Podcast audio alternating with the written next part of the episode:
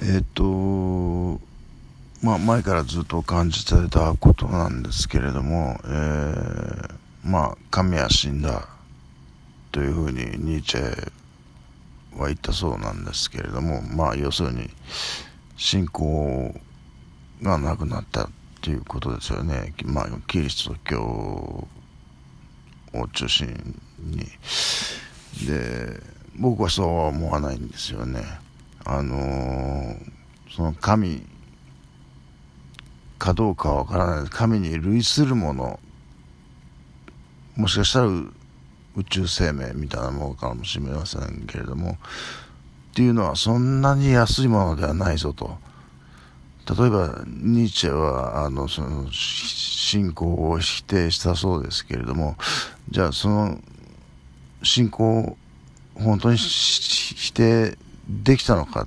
我々人間人類はっていうことを考えると、現実を見てみればわかると思うんですが、まああらかたの人はあの神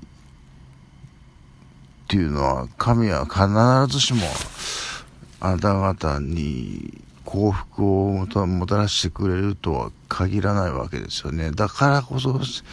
否定しちゃうわけですよ。えー、でもそれは信仰をまるきり捨てたっていうことにはならなくて、えー、まあ人々はただ神の代わりに愛を信仰している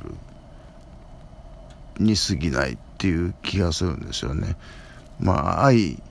は信仰できている場合によには、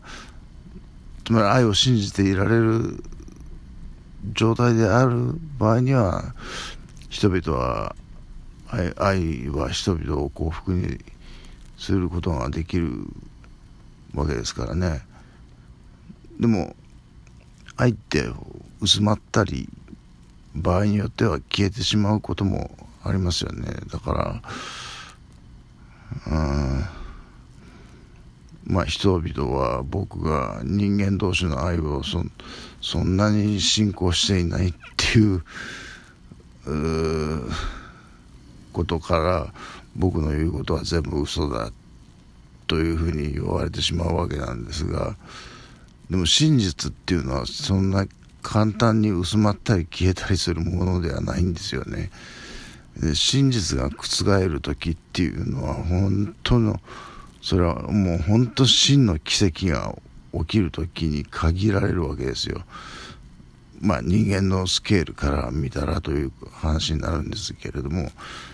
で僕は神に類するものの愛を信じて信仰していますから、だからこそ神は神はっていうか神に類するものは僕に恩寵としての愛を与えてくれると。で僕は神的なものを信じ信仰できることに、まあそういう自分に誇りを持っていますし、同時に神に愛されている自分は幸福だなと思ってるわけなんですけれどもね。えー、だから神を信じない人はやっぱ不幸になりますよ、それは。